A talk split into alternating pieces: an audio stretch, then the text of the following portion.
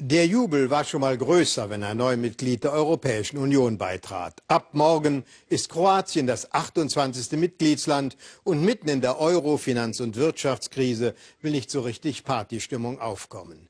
Die Kroaten befürchten steigende Preise und ein raueres soziales Klima. Aber auch in Brüssel und Berlin weiß man nicht so recht, ob man Kroatien die Kraft zu weiteren Reformen zutrauen kann.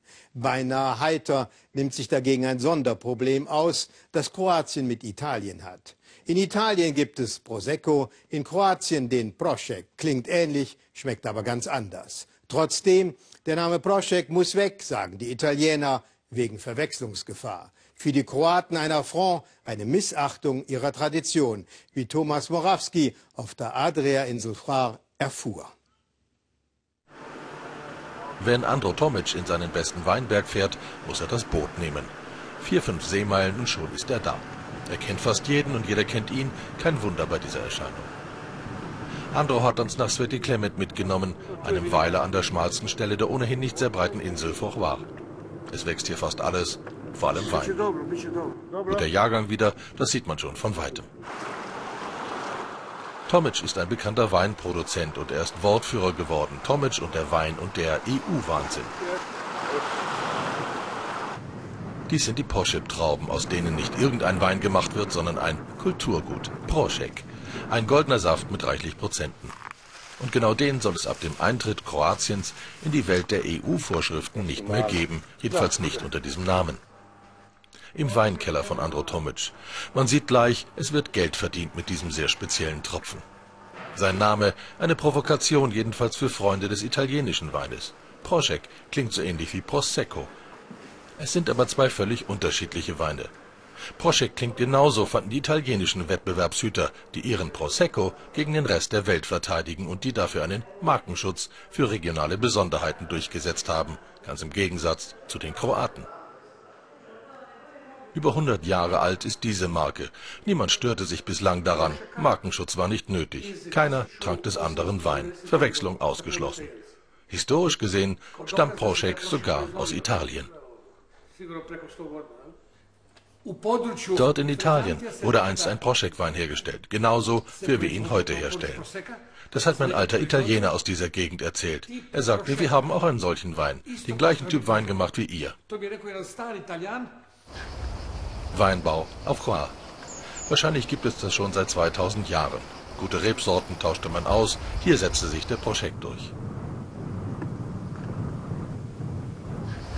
Aber die Reblaus, die harte Arbeit, Handarbeit, die damals niedrigen Preise, die Landflucht.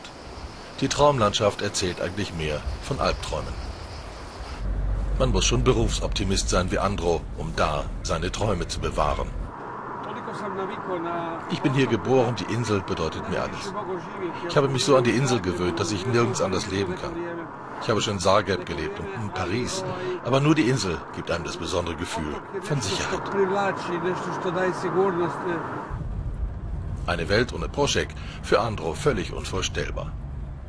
Mit der Landschaft und ihren Produkten machen sie zwar ordentliche Geschäfte, aber die kroatischen Unterhändler, die das Land in acht Jahren Verhandlungen in die EU führten, hatten das Problem des Markenschutzes für den Proschek einfach vergessen.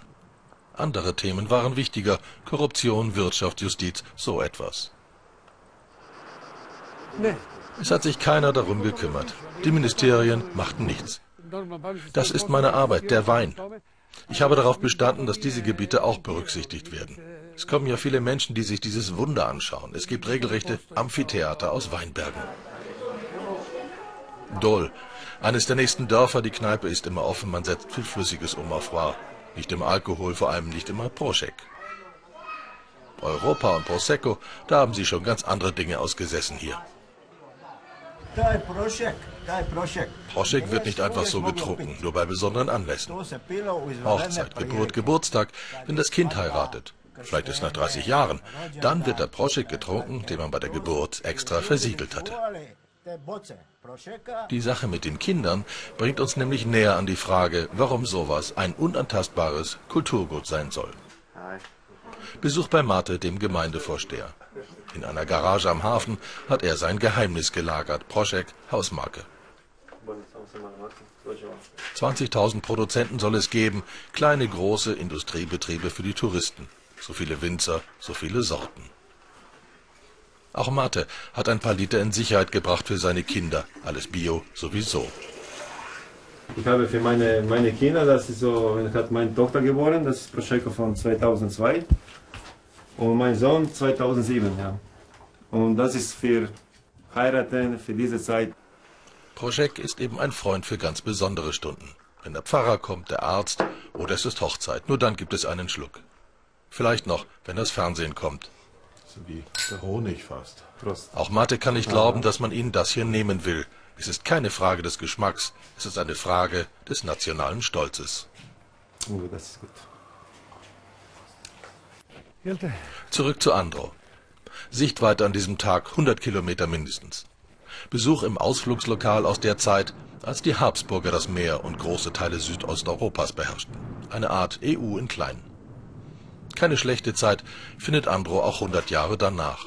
Denn damals ließ man sie einfach machen. Proschek ist reine Natur. Da wird kein Zucker oder irgendetwas anderes dazugegeben. Er ist so, wie ihn Gott uns gegeben hat. Wenigstens umetikettieren müssten sie ihn jetzt. Die Hausmarke hat aber sowieso keinen Aufdruck. Problem gelöst. Und Brüssel ist weit.